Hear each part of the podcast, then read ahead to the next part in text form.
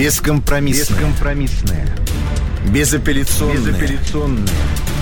Бессмертная. Бессмертная. Библия. Программа «Б». Программа «Б». Программа «Б».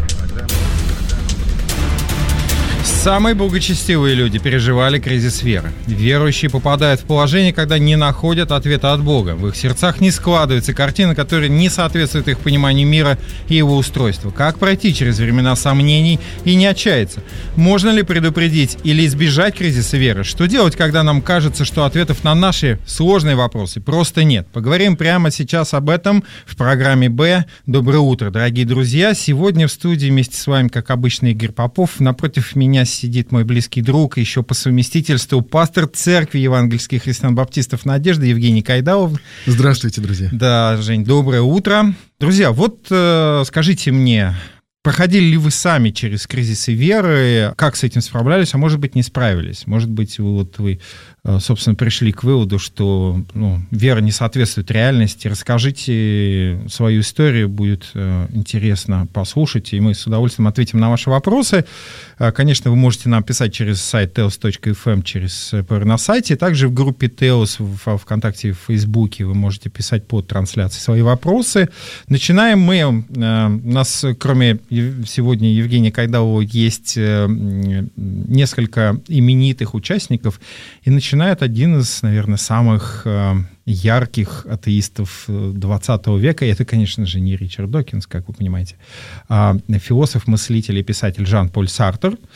Его знаменитая цитата. «У человека в душе дыра размером с Бога, и каждый заполняет ее как может», считал Жан-Поль Сартер. Вот, Жень, скажи-ка, э, согласен ты с великим французским мыслителем и писателем?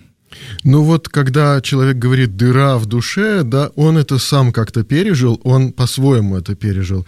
Я не знаю, я не, не спешу с ним соглашаться, что вот у каждого человека вот дыра прямо... Да, я считаю, что у каждого человека есть потребность разобраться в том, зачем он живет, в том, как устроен этот мир, и есть потребность какая-то в настоящем общении, в какой-то настоящей любви, в каких-то настоящих взаимоотношениях, и он понимает часто, что он не может этого найти вот в общении общении с друзьями, э, в каких-то вот внутри себя просто не может этого найти. Есть потребность найти это вне. Угу.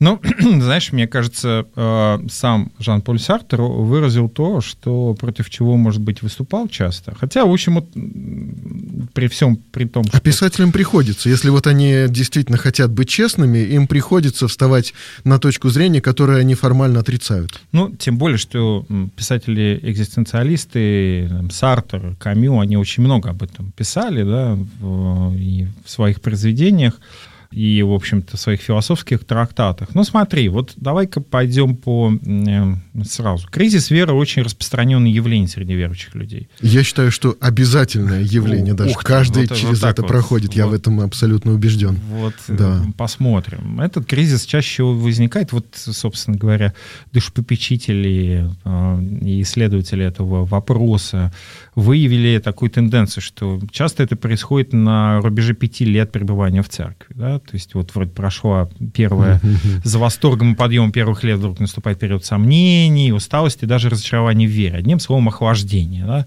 Да, вот, у нас очень любят э, цитировать откровения и проповеди на это читать, что ты имею против тебя то, что ты оставил первую любовь твою, и начинают э, проповедовать о любви, и при этом, когда проповедуют о любви, э, значит, часто э, любовь воспринимает как восторг, да, вот, э, хотя, в ну общем-то, ну, да если читать Священное Писание, любовь как-то другими качествами обладает, кроме восторга, скажем так, да?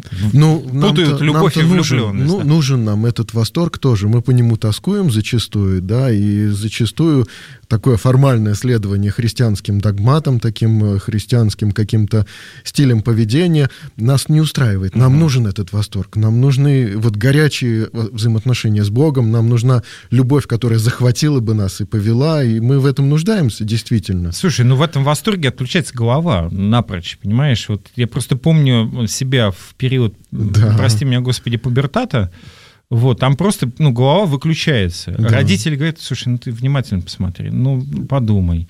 ну, ну, ну пойми, понятно, что вот это э, человек в этом возрасте не слышит э, доводов. Ну, это, да. это для тебя не пар. Как? Вы как вообще можете вот это говорить? Да? Понятно, что и родители ошибаются. Понятно, что тут может быть действительно глубокое чувство, но доводы... Но мы такой тоской вспоминаем это состояние своего восторга, да, конечно же. И, ну, чувства, они меняются, ведь и они приходят э, на каком-то другом уровне, в какой-то другой форме, они приходят. В них, может быть, надо даже врасти, я бы сказал, в эти чувства.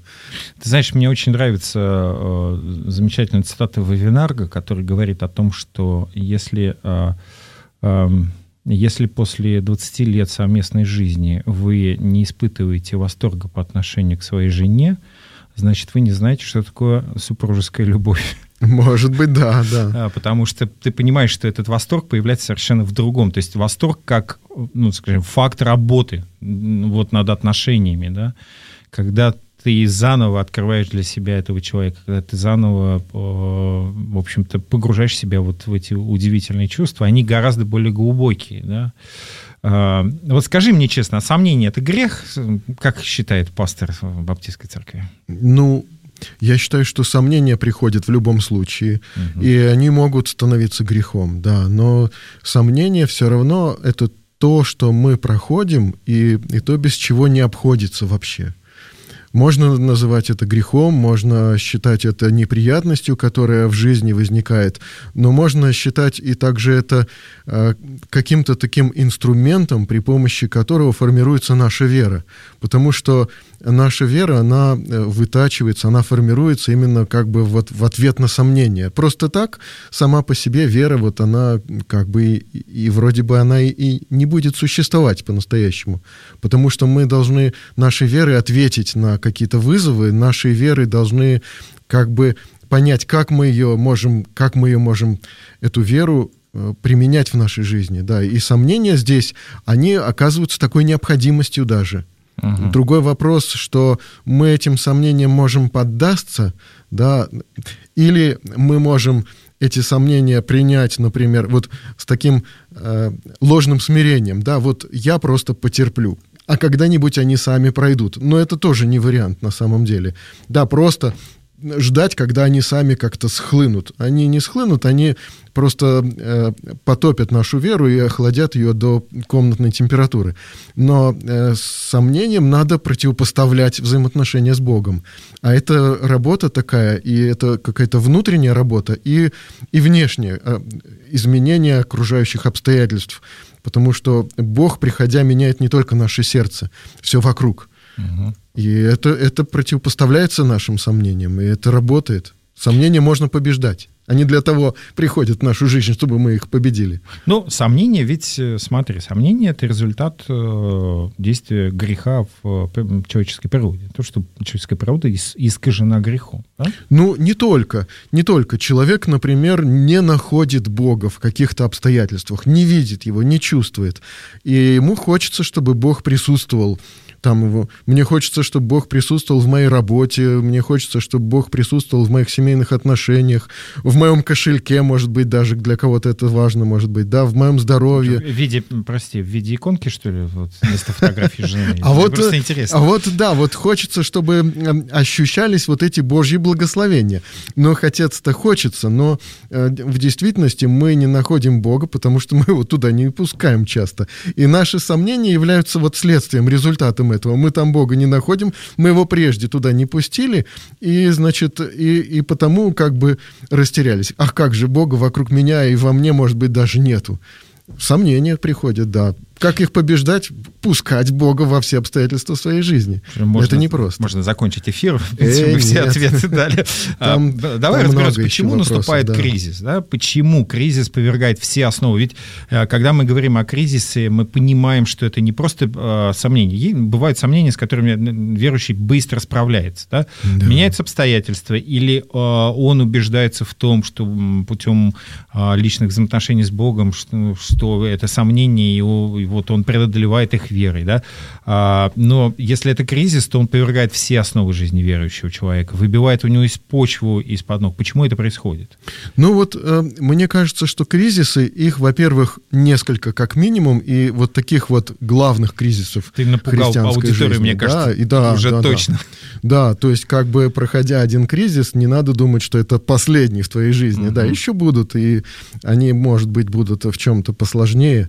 То есть я э, вижу, я как бы вот оценивая свою христианскую жизнь, оценивая э, там жизни тех людей, с кем я сталкивался, я видел, что кризис, как бы первый кризис христианской жизни приходит в христианскую жизнь почти сразу же после обращения. Вот только вот полетал пару недель на крыльях, как что называется, да, когда э, люди переживают э, вот такое вот настоящее обращение uh-huh. к Богу, ко Христу, когда э, человек кается и вдруг начинает видеть, что Бог приходит в его жизнь и что-то в этой жизни меняет, да, человек получает какие-то удивительные эмоциональные состояния, когда ему радостно, когда хочется всех любить, когда хочется всех обнять, когда хочется сказать всем, что я христианин, хотя казалось раньше, что это выглядело там стыдно, как-то неудобно, да, а тут вдруг хочется сказать, я христианин, да, вот этот вот подъем, он когда-то заканчивается, и это начало первого такого кризиса, когда э, человек с этим сталкиваясь, он, э, во-первых, сталкивается все с,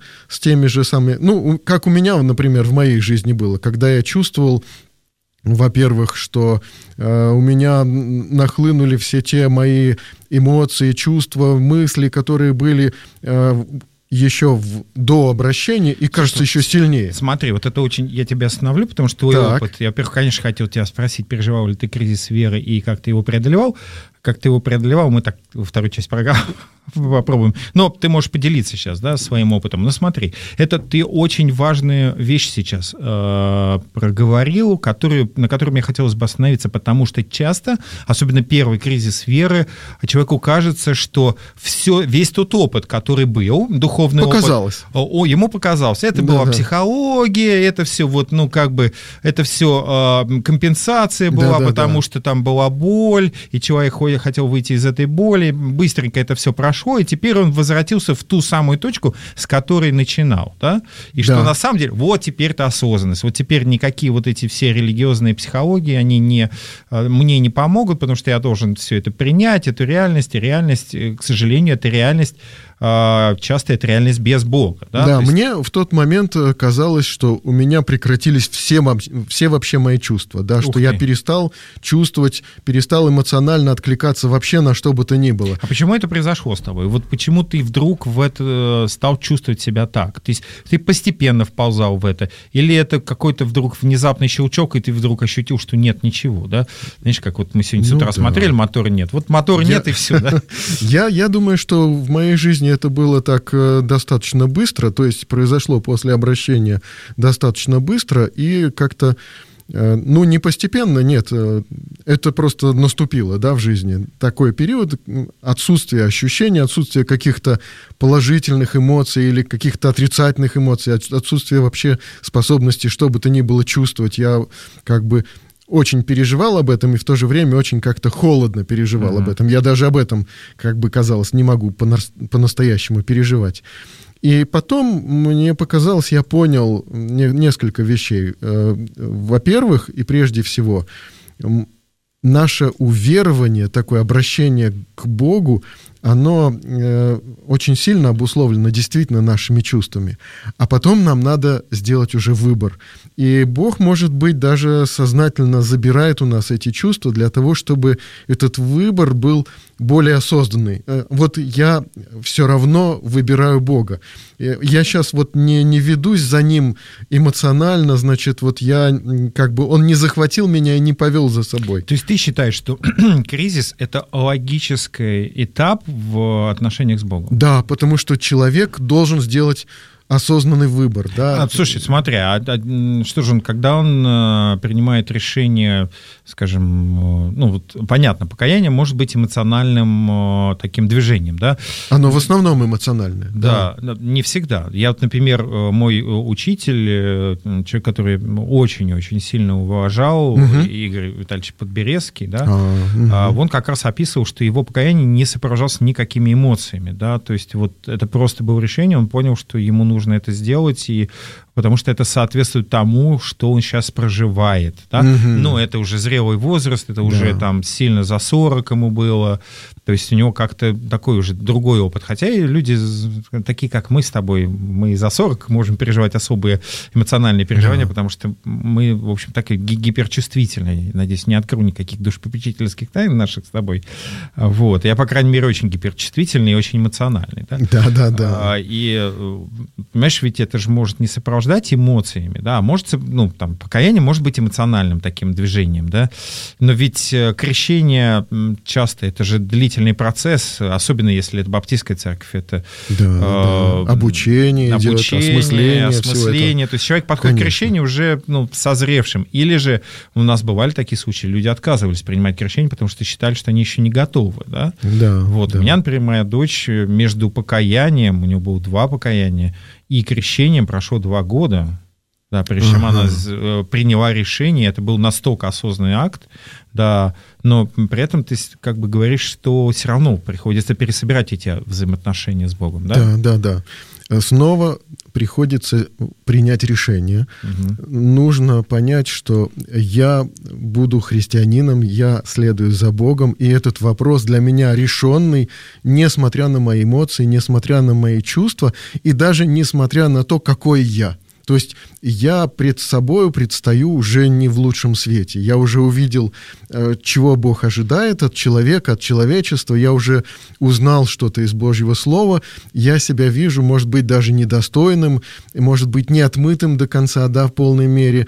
Может быть, еще вижу какие-то вот тянутся за мной шлейф каких-то вот проблем из прежней, вот из этой неверующей жизни, да, но я понимаю, что тем не менее я выбираю следовать за Богом, и это для меня вопрос решенный. Uh-huh. И вот когда я вот это вот осмысливаю, понимаю, и когда я учусь идти за Христом, идти за Богом, э, вне зависимости от моих чувств, вне зависимости от того, какой я, да, то ну, чувства, они постепенно приходят. Может быть, годы требуются для того, чтобы чувства возвратились, да. Может быть, первые вот эти ощущения даются нам авансом, для того, чтобы мы вот как бы немножко почувствовали, вот что впереди, да, там вот это вот.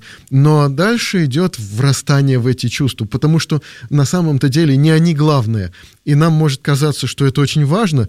Это, конечно, важно, но есть много вопросов, которые гораздо важнее, чем наши чувства, да, и, и потом будут и чувства, но надо еще и с другими вопросами разобраться. Да. А, знаешь, Рокс Юксби э, сказал, что борьба за действительность порождает кризис действительности. Вот э, мне кажется, это очень верная фраза. Когда ну, у нас есть какие-то представления, какая да. должна быть действительность, да, то есть она борьба, постоянно с этим мы, спорит. Мы хотим, смотри, это, это, это очень важный вопрос, да, потому что давай вообще разбираться, как, э, ну, ну, как наступает кризис, да, mm-hmm. не почему, а как, да, то есть какие э, предзнаменования его, есть ли у него какие-то признаки, можно ли вообще избежать кризиса веры. Вообще, я встречал верующих, которые говорят о том, что кризис веры — это грех, а, и вообще mm-hmm. вот верующий, возрожденный верующий не может претерпевать кризисы веры.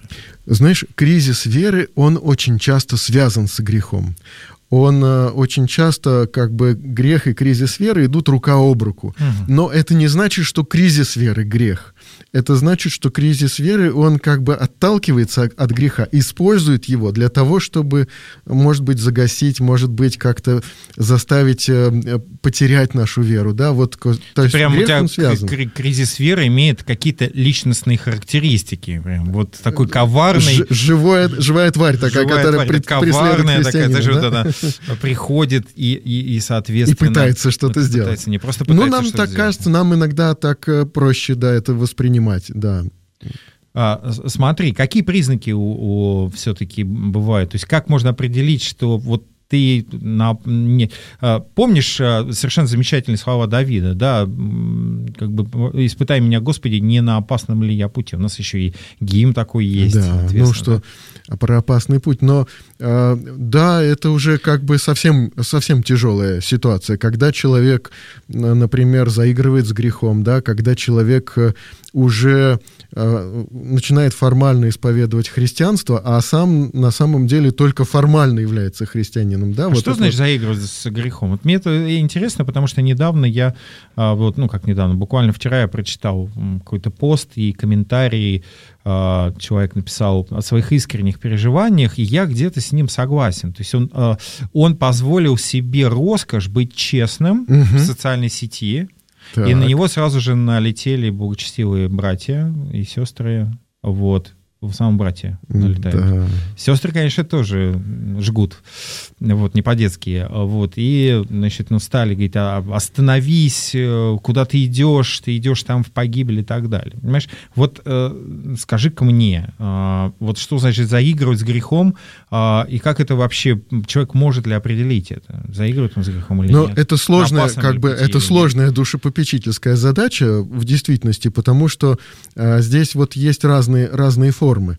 Э, с одной стороны, человек, э, он э, постепенно освобождается от каких-то грехов, да, постепенно, и этому посвящено и, и послание к римлянам, и первое послание Иоанна. Вот, кстати, первое послание Иоанна, может быть, люди не обращают на это внимания, но первое послание Иоанна, оно говорит о грехе ну, и, говорит Пет... очень по-разному. Первое Петра, Нет, глава. я просто на что хочу обратить внимание. Первое послание Иоанна можно посмотреть под таким углом. Оно говорит о христианском духовном росте. И э, там Иоанн не случайно, вот в середине послания он говорит, я написал вам э, юноши, пишу вам отцы, угу. отроки, дети, да, и он показывает различные стадии христианского роста, и, э, и при том Иоанн очень интересно говорит о грехе. Казалось бы, он очень строг, а в некоторые моменты наоборот. Если мы говорим, что не согрешаем, обманываем самих себя, вроде бы как э, все грешат. Но с этого начинается первое послание Иоанна. Угу. А дальше он говорит, что те, кто грешат, то те не, не знали Господа и вообще не имеют к нему никакого отношения. И казалось бы, или он э, тут противоречит, и его учение о грехе не сформировалось, или, может быть, он говорит о разных состояниях христианина. И если посмотреть с этой точки зрения, можно очень четко посмотреть, как христианский рост связан с отношением христианина к греху, как он исповедует грех, как он с ним борется, как он не допускает его в жизни. Можно посмотреть первое послание Иоанна с этой точки зрения и увидеть разные стадии христианского роста вот в разных вот этих вот фазах отношения к греху человека. То есть, познать поначалу человек действительно, он учится исповедовать грех, понимать, что вот прежняя жизнь, она прошла, она в, в прежнем, в mm-hmm. прошлом. Да, теперь у нас все новое.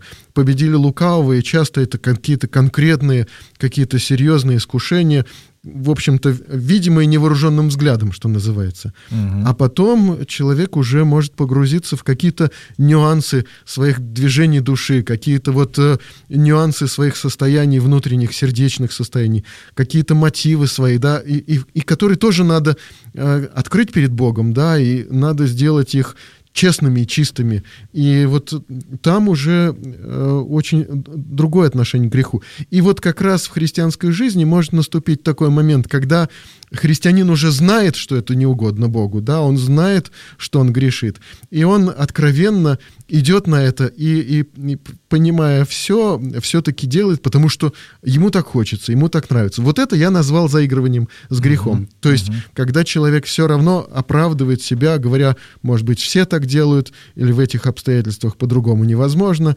и, и, и понимая, что Богу это не угодно и что это грех, он все равно продолжает это делать. Это заигрывание с грехом, и это часто ведет к серьезному кризису, где действительно вытаскивать надо человека. Потому что он может э, надеть на себя маску христианина и выглядеть благополучно, и при этом не жить духовной жизнью уже. Ну, вот э, мне очень нравятся слова Сергея Переслегина. Сейчас дадим ему слово. Так. А, кризис — это суд. Суд подразумевает напряжение всех сил для решения проблемы. Это не конец. Это предельная область борьбы, которая либо проигрывается, либо выигрывается. Если выигрывается, то создает предпосылки для следующего этапа развития.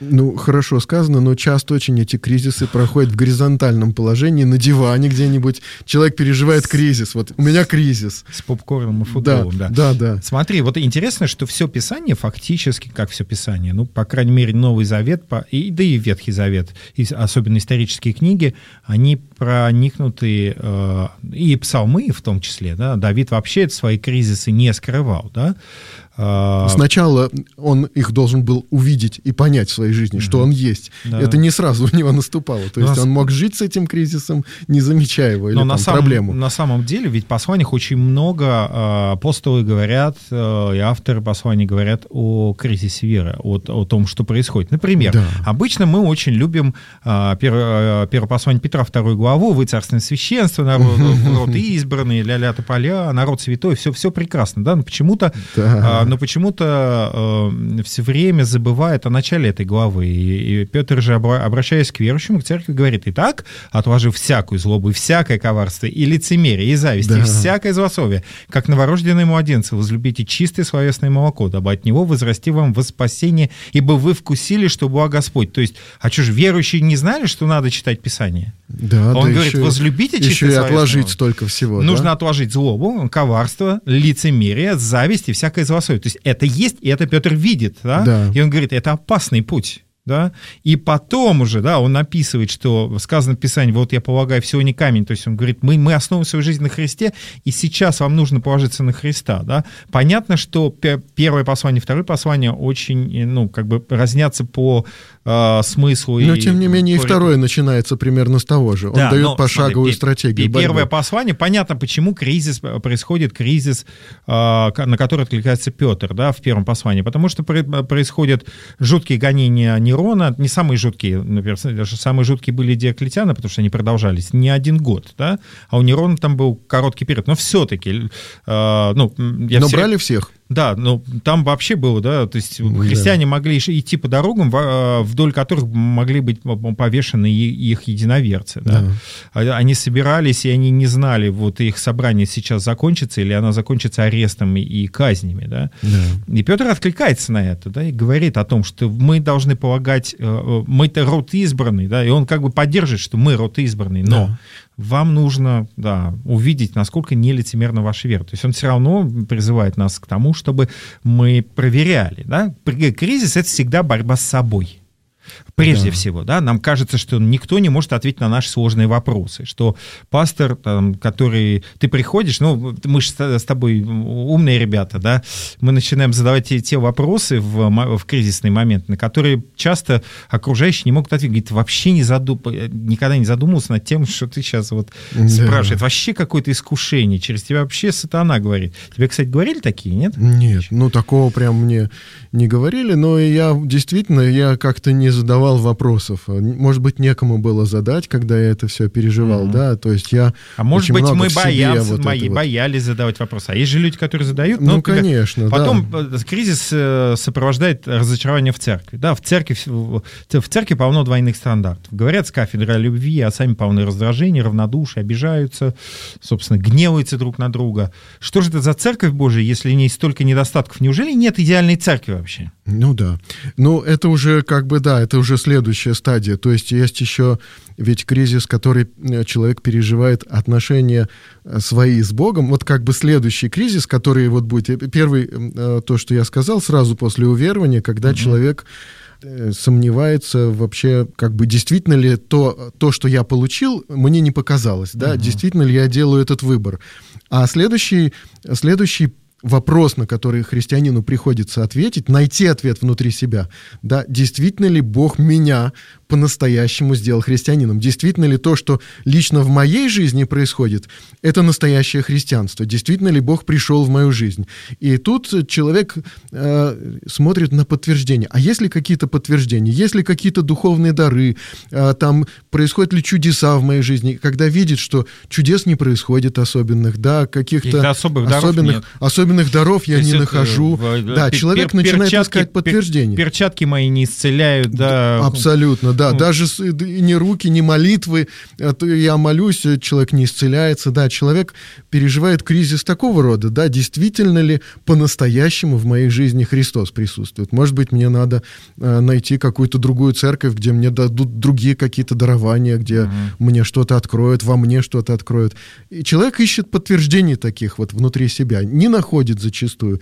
И в этом ему тоже необходимо доверять, доверять Богу. И тут необходимо найти вот эти взаимоотношения с Богом, которые выражаются не в чудесах, выражаются не в подтверждениях. Человеку нужно увидеть, что подтверждений этих я желал для себя – вот, чтобы успокоить себя и как бы вознаградить себя, чтобы поставить себя над окружающими неверующими и сказать, вот в моей жизни Дух Святой, а вы посмотрите, как это красиво и круто.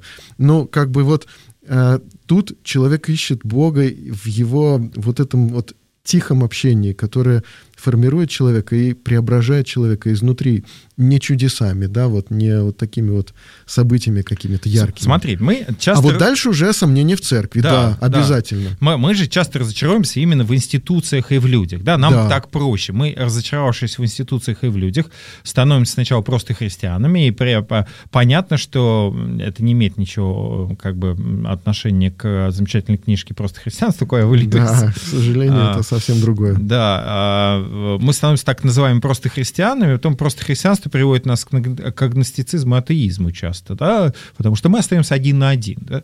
вот, но мы разочаровываемся. А, но ведь, смотри, ведь получается просто а, мы жили в каких-то иллюзиях, и мы, и нам приходит, и кризис ставит нас, а, ну, скажем, лицом к лицу с нашими иллюзиями о церкви, о, о, о Боге, о том, что в церкви есть, да? да. Нет? С какими иллюзиями вообще приходится расставаться во время кризиса? Ну, ты знаешь, э, мне кажется, что да, вся христианская жизнь — это борьба с иллюзиями, да, вот вся христианская жизнь до, до конца жизни, наверное, да, мы какие-то иллюзии преодолеваем, и на их место должно приходить что-то настоящее, угу. да, вот э, иллюзии о том, как слышит тебя Бог, иллюзии о том, э, как Бог должен действовать в этой жизни, каков даже рай, небеса и вот эти вот отношения с Богом, да, э, все это мы как бы придумываем себе, и потом жизнь это опровергает, и Бог это ставит на свои места. И вот иллюзия относительно того, что церковь, да, это такое вот замечательное место, потрясающее, где э, там собраны такие самые лучшие люди, и к ним хочется иметь какое-то отношение, хочется вот в этот клуб, э, да, вот иметь вот этот смотри, доступ. Вот, э, элитный клуб, да, несомненно. Да, да, элитный клуб. Я э, немножко ворвусь, потому что вспомнил как-то посещение церкви, в которой ты пастором. Ко мне ну, подходит, подошла одна сестра такого, скажем, в возрасте уже, да, и она стала рассказывать про то, что вот, вот, вот в надежде-то вот, вот, оно. А я вот в вашу церковь пришла, а там вот не встретили, не приветили, не поцеловали, не обняли. Да? Ведь э, смотри, с одной стороны, ведь э, это обличает нас как христиан, да, что мы вот не дали человеку любви, может, не были внимательны. С другой стороны, ведь это очень опасная штука, на мой ну взгляд. Ну, да. да, то есть э, мы можем и рассчитывать на такое вот проявление каких-то христианских добродетелей от окружающих, а, претендовать на то, что когда мы... мне. Да, да, претендовать на то, что нам полагается вот, э, вот это и внимание, и поддержка, и помощь, да, и все остальное. Но, а, но то есть, опять же таки, вот это вот ожидание от церкви, что это некий такой элитный клуб сильных духом людей, но церковь это прежде всего больница на самом деле. То есть э, Христос исцеляет очень постепенно, и очень многие люди еще в процессе. Это происходит не мгновенно, да, в жизни людей. У многих людей это на, на годы растягивается. Вот их осмысление, понимание того, как хотя бы даже внешне просто. Э, кроме того, церковь должна воспитывать, не всегда она это делает, да, но церковь должна воспитывать христианский характер, и э, жизнь человека должна меняться и внешне, и даже вот этика, да, вот она должна как-то входить в христианскую жизнь как-то по-особенному. И люди, да, ожидают, что это элитный клуб, это оказывается больница, там, оказывается, многие люди э, тоже удивляет, зачем они тогда сюда пришли? Угу. Что им вообще нужно, если им ничего не нужно, да? Но они здесь, и, и на самом деле им им нужно, им нужно вот это вот общение с Богом, им нужно это благословение, просто вот подойти под благословляющую Божью руку и получить эти благословения, да. Им нужно побыть в этой вот обстановке и душой отдохнуть. Все это им нужно, и они зачастую даже не могут понять, зачем. Им не хочется находиться в общем зале для богослужения, хочется где-то в коридоре побыть. Им не хочется вместе со всеми петь или там слух молиться. Ага. Не хочется там... То есть уже идет, э, от, да. уже идет от, отгораживание от церкви, да? Идет, уже да, идет да. отгораживание от, от людей. И, и люди друг на друга смотрят и удивляются, зачем мы сюда все собрались, если как бы непонятно вообще, мы, что, что мы хотим, куда мы идем, к чему мы стремимся, есть ли вот эти взаимоотношения с Богом. Но они все, вот эти люди, они находятся в состоянии еще преодоления каких-то иллюзий, преодоления каких-то кризисов, еще находятся в состоянии процесса исцеления, который не завершился, еще не сформированы как христиане. Если бы уже сформированы были, уже были бы на небесах. Угу. Пока на земле еще есть над чем поработать. Фридрих Август фон Хайек вступает с нами так. в дискуссию. Э, он, он считал, мы готовы принять любое объяснение кризиса, переживаемого нашей цивилизацией, но не можем допустить мысли, что этот кризис является следствием принципиальной ошибки, допущенной нами самими. Вот виноваты ли мы сами в кризисе? Да, нам кажется, что кризис — это то, что происходит с нами. Да? Кризис может произойти, когда мы не можем э, справиться с обстоятельствами. Кризис может произойти, когда, например, э, соответственно, мы разочаруемся в церкви, разочаруемся в какой-то... Мы ждали тепла, а не чувствуем этого тепла. Мы ждали поддержки, а этого поддержки нет. Это не означает, что при этом нет поддержки, да? Просто да. мы ее не видим сейчас. Да, что часто, происходит да. вообще с нашей душой в такие моменты? Почему мы так остро реагируем на все, что связано с верой? Ну, а, вот процесс воспитания. Маленький ребенок а, всегда виноват в своих проблемах, и в то же время он не виноват, потому что именно так и проходит вот процесс его формирования и роста маленький ребенок, он всегда проходит через какие-то наказания, через какие-то ограничения, и эти наказания и ограничения, они его часто смиряют, и очень часто вот как бы направляют его вот там вот опасность, туда нельзя, вот что такое хорошо и что такое плохо, он часто своими мягкими тканями, да, узнает, вот когда его шлепают, может быть, наказывают, или как-то по-другому ограничивают, во всех семьях по-разному, и сейчас очень популярно, что нельзя, значит, наказывать детей, ну, каждая семья решает для себя это сама. Но по-любому э, какой-то, какой-то процесс каких-то наказаний, физических ли, моральных ли, еще каких-то каких ограничений происходит. И всегда это противоборство вот как бы вот такого вот нрава, э, какого-то такого вот э, стремления ребенка сделать как-то неправильно, да, его при этом ограничивают, воспитывают, направляют. И, и получается, кстати, чем меньше Э, часто, э, чем меньше доставляет нам хлопот этот ребенок, да, тем меньше мы фактически на него влияем, и тем меньше он дальше потом впоследствии несет наших ценностей каких-то и нашего вот этого вот, наш образ в нем запечатлевается, да. Чем больше доставляет нам часто проблем наш ребенок, тем больше мы э, о нем заботимся, переживаем, и тем больше он впоследствии становится похож на нас, становится носителем наших ценностей, наших каких-то идей. Э, такое бывает. Угу. Но э, но виноват ли в этом ребенок? И да, и нет. И да, действительно, его вот эта своенравность, его это вот э, какие-то греховная натура, может быть, да, ведет к тому, что его наказывают, да. Точно так же христианин обязательно он будет проходить через кризисы. И зачастую uh интересно, что э, христиане, когда смотрят на своих пасторов, они зачастую, может быть, думают, ну вот уж в жизни пастора-то никаких кризисов-то нет. У него все правильно, все благополучно, у него все нормально с его верой, э, с его взаимоотношениями с Господом, но потому-то он и пастор. У него нет таких кризисов, как у меня. Хотя в действительности именно кризисы его сформировали и сделали его пастором. Да, вот. Без кризисов пастора бы не было. И это, это тоже факт. Говорит э, пастор Евгений Кайдалов. Да, Знаешь, мне так. очень нравятся э, слова э, знаменитого э, актера, голливудского актера Гэри Олдмана. Э, детей нужно цивилизовывать. В них сидит какая-то природная дикость. И если с ней ничего не делать, то года в 22 они придут к тебе, все покореженные, скажут, а ты где был вообще? Да, да. Вот мне кажется, Совершенно верно, да. Очень точно. Да, у него еще есть, э, он там развивает эту мысль, он, он говорит о том, что, э, значит, э, я не очень, я не очень хочу превращаться в этого, значит, страдающего маразма морализатора, но как бы у меня нет другого выхода, как mm-hmm. только да, от, рассказывать своим детям о том, что их ждет, потому что я сам через это проходил. Он про, прошел через да. алкогольную и наркотическую зависимость, избавился от наркотической и алкогольной зависимости, поэтому, ну, в принципе, это тот самый папа, который как раз говорит, что вот точно как я не надо поступать. Да, да, не да, идти потому по... что избавиться могут не да, все совсем. Идти, идти по этому пути. Да. А, смотри, а, на самом деле разочарование, сомнение в Боге или а, происходит сомнение в Боге ли или в нашем представлении о Боге? Вообще на, в ком мы на самом деле в кризисе разочаровываемся? Больше всего мы на самом деле разочаровываемся в себе самих больше всего. Вот это нас больше всего беспокоит. Бог это как-то уже внешне по отношению к нам, он нас беспокоит меньше, хотя беспокоит, конечно. Uh-huh. И во всех кризисах, да, где же Бог вот в данный момент, почему я его прямо сейчас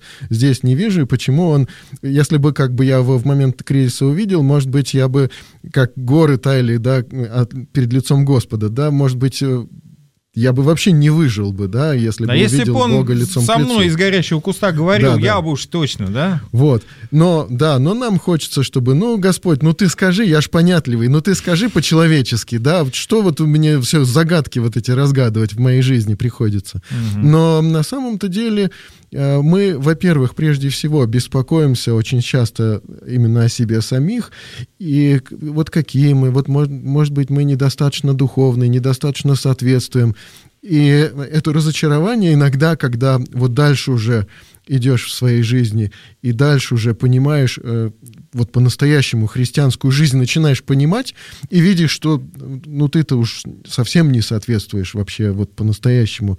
И это очень интересно описал апостол Павел послании к римлянам. Вот э, часто э, я знаю, что спорят по поводу седьмой главы послания к римлянам, очень известная э, глава, где апостол Павел говорит там такие слова «бедный я человек», или вот еще до своего знакомства со Священным Писанием я уже услышал об этой фразе, что желание добра есть во мне, а чтобы сделать онное, того не нахожу. Mm-hmm. Это тоже оттуда же.